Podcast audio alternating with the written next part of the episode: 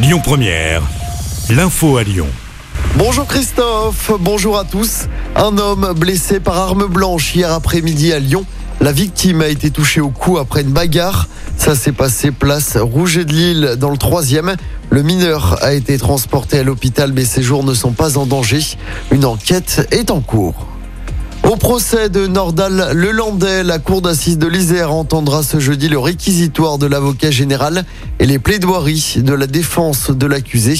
Le verdict est attendu demain. Nordal Lelandais risque la prison à perpétuité pour la mort de la petite Maëlys. Les Nuits Sonores reviennent avec une édition 2022 complètement revisitée. Le festival revient à Lyon du 25 au 29 mai prochain. Et cette année, le format évolue avec une programmation davantage axée sur la journée. Le directeur artistique d'Artifarty, l'association en charge de la programmation du festival.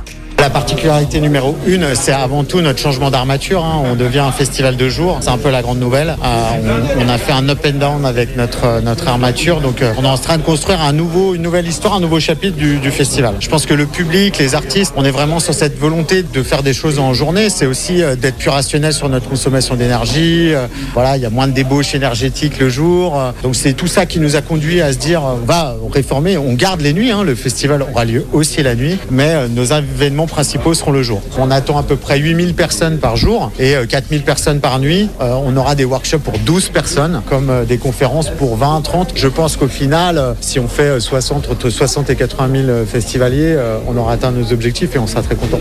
Et toutes les informations sont à retrouver sur notre site internet et sur notre application Lyon Première.